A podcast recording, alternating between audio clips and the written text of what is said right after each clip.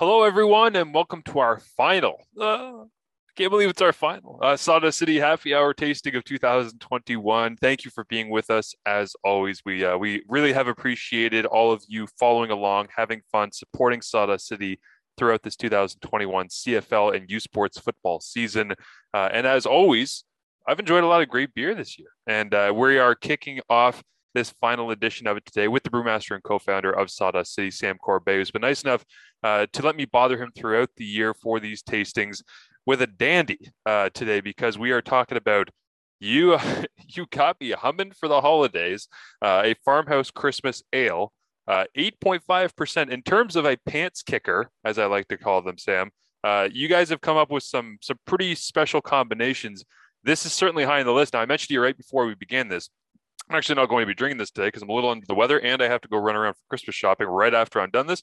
I don't feel like having an 8.5% right before I run out, run out the door. And the reason I say this with confidence is I had one of these on Grey Cup Sunday, so I can actually review it with some confidence and talk about it because I do love a farmhouse ale. And this was especially smooth. I also selfishly want to save this for like Christmas Eve kind of thing because, like uh, we talked about, it's the perfect Christmas Eve beer it's a great Christmas Eve here, and every year we do this with our friends at Eastbound. Uh, finally, every year I, I, forget that I have this awesome glass that the guys at Eastbound made, and uh, I always love breaking it out. If you can see it, it's got Dave and I on the front. Yep.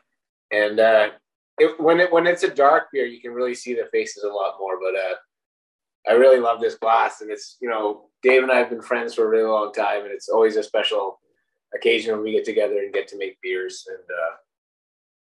It's always nice to have this holiday treat. Yeah, no doubt. Uh, so tell us what people should expect here off of the top, because I know for me, this was a quintessential Sawdust City beer where you see the the ABV and you see uh, kind of what the tasting notes are on the side of the can, and then you sip it. And my face always, just like when we, again, looking back at the grand scheme of this year and all the beers we've tasted together, whether it was us doing uh, the big pink, whether it was us doing, I'm trying to think some of the even higher, like uh, lusciousness, whether it was us doing any of those that are high percentage from what you do. I, I really do think if I were asked by somebody, you know, random in the street, hey, I saw you doing those Sawdust City beers throughout the year. What kind of defines their beer? I'd be like, the ones that just shock you because you don't understand how it's possible that you take the first sip and you go, oh wow. That is way too good for i mean even when we were doing some of the the tropical storm the mojito ipas and things of that nature it's like the high percentage stuff that is really smooth. To me this is right in that wheelhouse of some of the best that you've done. Yeah it's got it's definitely dry and easy to drink for an eight and a half percent beer like almost and it's really like i get a lot of i want to say cantaloupe and melon like it's really interesting. We use this a brand new yeast strain to us. It's called Jotun, and it's by the guys at uh, Escarpment. Uh, it's a blend of saison and a Kveik yeast, which is a Norwegian farmhouse uh, yeast, and uh, which ferments at a really high temperature as opposed to normal ale temperatures. So it really promotes the fruitiness. Um, and we used a new hop called Most hops from um, the Czech Republic, which was again brand new to us it was fun because Dave and I like this is because we do it every year. It gives us an opportunity to try different things out, try some new yeast strains, and um, the last year we had was the first year we ever did anything different where he did a spiced version of the beer and I didn't. So this oh, year wow. for the fifth, this year for the fifth, we wanted to keep it the same. I can't even believe it's been five years since we've been doing these, and uh, it was awesome to go back and have the dinner with them and being able to see them because I don't know if that's going to happen again now. it's it's it's 2020 all over again. Uh, I know you. You're telling me. I I can't believe we got the Grey Cup in just before everything started getting restricted and all the rest. It's crazy, crazy, crazy. But um, for you, what makes a perfect holiday beer? I mean, you could even refine this down to what makes a perfect Christmas Eve beer, or you know, for me, I know that my family uh, has always enjoyed being able to crack a beer at 10 a.m. on Christmas Day, where it's just like, hey, we're gonna start doing presents, and it's like bang, and everybody kind of has like one of their favorites, and it's like, cheers, all right, let's open some gifts and have some fun, and like everybody makes their own little traditions with family, and and everybody has their own preferences, but. I mean, if you were to summarize what makes a great Christmas beer in your mind, what is it? Well, for me, uh, my I guess our Christmas tradition is like a it's a big meal on Christmas Eve. Like we do my my dad's side of the family. We we all get together Christmas Eve. And my brother's there, and sometimes my sister. She's in BC, so she's not going to be there this year. But uh, it's something you can have with dinner, and it's usually higher ABV. And maybe because just it's my personal bent, but I really like Belgian beers at Christmas time. Right. I feel like they do a lot of beer de Noëls and or a, a cuvée Christmas. They, they really lean into it, and it's always. I, typically have at least a couple Belgians at, on Christmas Eve dinner, and it's or it's something you can have while you're making that meal. Like my brother and I spend a lot of time in the kitchen on Christmas Eve making the meal, and I really, it's almost that's this. It's almost the making of the meal is more the meal than the actual meal. By the time we get to the, the, the, eating, we may have had a couple because it usually takes a few hours to, to make the, the bird. yeah, I agree with that completely. Where you're like, you know what? By the time that we get there, the fun is basically bad. It's like, okay, or whatever. I guess we'll just eat the food now because uh, we spent yeah. so much damn time being able to work our way through this thing. But um, your background being in Europe, I'm wondering as well. Like you, you mentioned a specific type or two there uh, that they they really enjoy this time of year. What for them, I guess, kind of defines this season as well, or this time of year. Um, in, in terms of not just the beer style, but the way that they approach, I guess, the holiday kind of drinking season. Because for people over here, I think we all understand we get together. There's ugly Christmas sweater parties, or you know, during normal times, it's like you might go out to a bar and do like a a bar hop or a Santa Claus, uh, you know, kind of hop from place to place and all the rest. But um, what what has your experience been like across the pond, being able to see kind of what the culture is like and how it matches up with beer culture in your understanding? I feel like it's more. It's really about family and community and getting together with people. Like that really. It's about getting like being in the same place and sharing a moment, um, which I think we do here as well. Sometimes we do it a little bit differently, but um, I, for me, that's how I've always kind of interpreted it, and I, that's what I like the most about Christmas is being able to be with family and friends. And I mean, it, the last couple years have seemed very different because at least last year I wasn't able to go to my in-laws last year, right? Uh, but we were able to go to my dad's, which was great. But it was still it seemed very different. It was that you know even the lead up to Christmas, like there's always that build, like the 12 days of Christmas. You're getting to it, but like last year, it just seemed like well, let's get in and get out. That's all we can do. yeah. At least we got a bit of build up this year before, you know, the repeat. Like as far as I can tell, COVID's like the like Jason in a horror movie. Like you think he's dead, and then his hand reaches up at the last scene and grabs the guy's leg. And you're like, I thought he was dead. Yeah. And then you have to go through this whole thing again and kill him again. It's like, oh my god, when is it over? There i completely agree with you but there was there's a great scene in uh, in blue mountain state which was a show that was actually filmed in uh, in montreal i believe it like john abbott college or something like that. Um, somebody will probably know and correct me on this because that was just like an off the top of my head. But it it was about a college football team in the United States that was on Spike TV, and it ran I don't know three four seasons something like that. There's a great scene where they all go partying, they all get thrown into the drunk tank and stuff, and uh, then there's this huge rainstorm at the end of the night, and they're trying to find their teammates, and they end up kind of like finding their way out of the drunk tank, and uh, they're trying to make their way to the ground. There's a shot where it's just of the ground and it's pouring rain and all of a sudden the starting linebacker Thad, who's this big muscular guy, just goes, and his hand just pops through the grass and just like reaches, and all of a sudden he just opens the earth with his hands because he found like an old access tunnel out of the old prison that they had. To, I'm like, yeah, that's that kind of makes sense for the Jason analogy that you're making as well. Where I'm like, wait a minute, we're back to what? I'm like, I'm like, that's where we're at. In all seriousness, for you at Sawdust City, because this is our last time catching up for the year, um, what what is the plan going forward? How are you guys going to handle the new challenges that are reappearing here? Because it it just straight up sucks for a lot of of people that are in your industry because we've we've experienced some of the uh, some of the the benefits of getting back to having people in in a normal way over the last little while. Uh, well, I think you know we'll obviously follow the government's mandates, whatever they course, say to do. Um,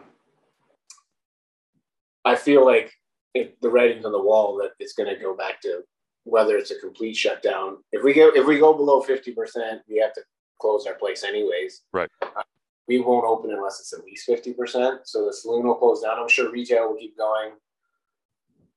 I mean, I don't know what this kind of this time of year we're pretty slow anyways. Like uh, uh, typically the production team at least we're off from Christmas Eve until New Year's. Like we basically all just go like I sort of build the schedule and be like, all right, everybody just go home. Yeah, get out I, of here. I, I like the time off. I like this time of year a lot. Um, I enjoy the the break in between. So uh, that part at least will you know will be able to get away. But I don't know, like in the new year, what's going to happen. We actually had two collabs lined up in the first two weeks, getting back in January, and like I really hope we can still do them because we've you know we've been building to this, and we never assumed we'd be back here. So we have all this stuff lined up and ready to go, and but if you know if that's if we have to delay, we have to delay. I mean, it, that's just the reality. Like this thing changes so fast and you know i think the thing that we've learned is you have to be ready to change with it, yep. I mean, it it's evolving everything changes just stay fluid and, and and you know we'll get through this i mean big the best part is like you know there's two years now of science and vaccines and other medicine that they can handle this better this too shall pass so um, i think there's you know there's obviously a bit of fear but also i think people have a better understanding now after what two years Yeah, I agree. And I would also say that the infrastructure the first time around that we went through this was not in place for people like you to understand, okay, here's how we handle this. Now there's a there's a game plan, right? To use a football Yeah. analogy. It's like, okay, yes, this is shit. Like we understand this is shit. However, we have a plan for this shit. We've gone Yeah. through this shit before. So I think that's a if if we're trying to look for positives in this, um, that is one. But in all honesty, I would I would implore all of our listeners uh, who have enjoyed Canadian football perspective throughout the year, who are thankful for the podcast that we've given you, uh, who appreciate the effort that we've put in to pump out so much content throughout the year to cover the game that you love.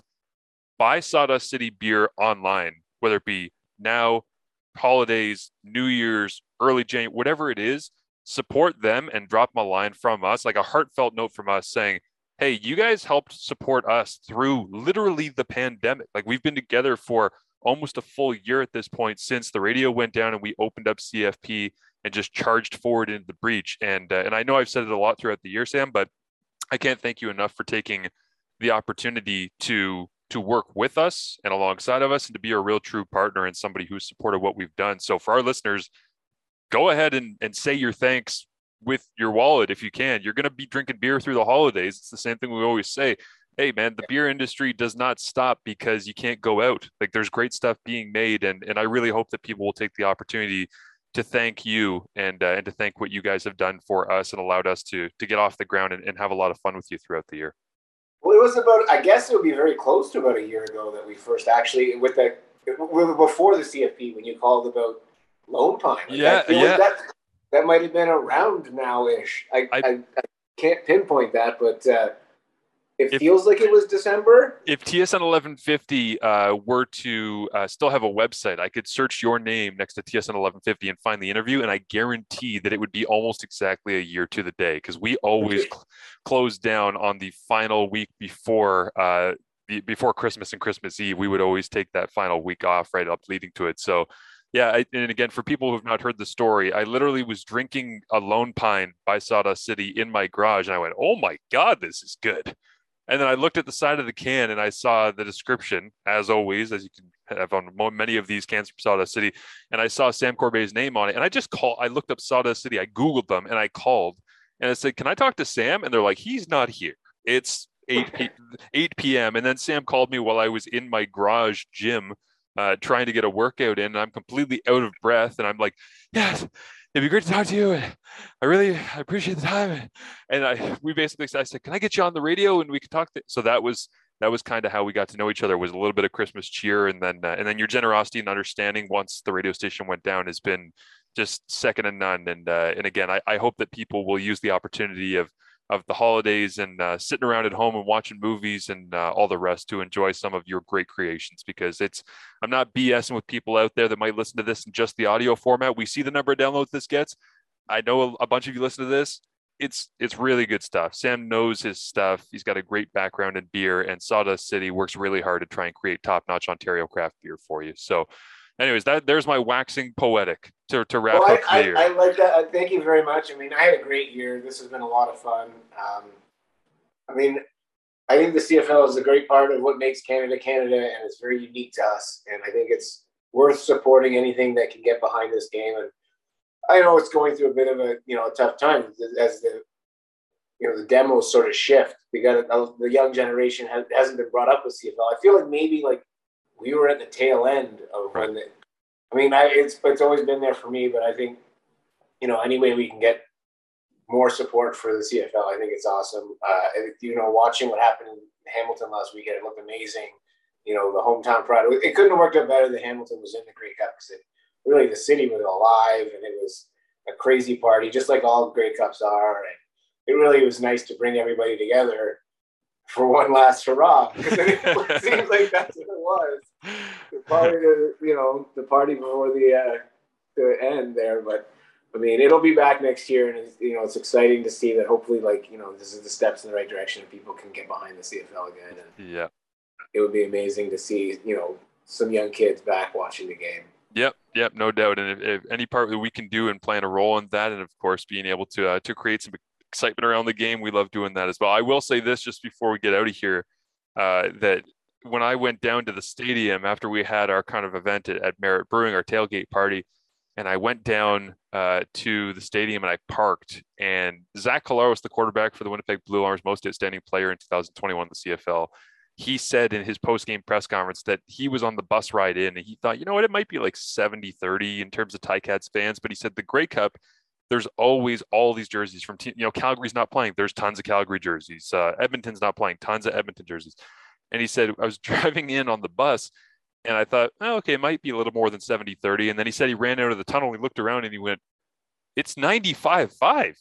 like, like he couldn't but he's like this is 95% hamilton fans and i did the same thing where i parked and i was walking over to the stadium and as i was walking over like you're talking about the city buzzing i'm like i can't it's like we put a block on tickets where only ticats fans were allowed to buy these damn things and i was just despite the fact the game obviously didn't go their way it's one of those iconic memories that uh, that even if you're a cfl fan you don't give a damn about the ticats that you'll have where you you were probably going to the stadium saying the same thing or waiting in line to get into the stadium and you're looking around you're like oh my god this the, this is incredibly unique because teams that usually host have a lot of their fans and have a lot of success in the game but uh, yeah to be able to cultivate that next generation i mean win or lose i'm pretty sure hamilton did a pretty damn good job of that on uh, on sunday of last week there's a lot of young kids who are going to remember sitting in a crowd of that of that many people that fired up And and you know what? It's going to come back again in two years. So those pe- same people will probably be back again. And then if you can keep that momentum rolling, that's how you get fans for life. Like it's just that you know if you can close your eyes and picture it, then then you'll you're hooked forever. yes And yeah. like, I remember my first Grey Cup, and it was like it was so much fun. I I I, I was hooked at that point. Like it was just Uh, well, we are fans for life of Sawdust City. Follow them on social media at Sawdust City Beer and go to sawdustcitybeer.com as well to get your online orders in and uh, make sure that you are spreading some festive cheer, maybe some gifts uh, for uh, mom and dad, maybe brother, sister, or spoil yourself. Get get this get the good stuff. Yeah, get the good stuff. There you go. Sam, thank you as always. We appreciate you and I'm looking forward to talking with you again soon, okay? thanks, Marshall. Merry Christmas, Happy New Year.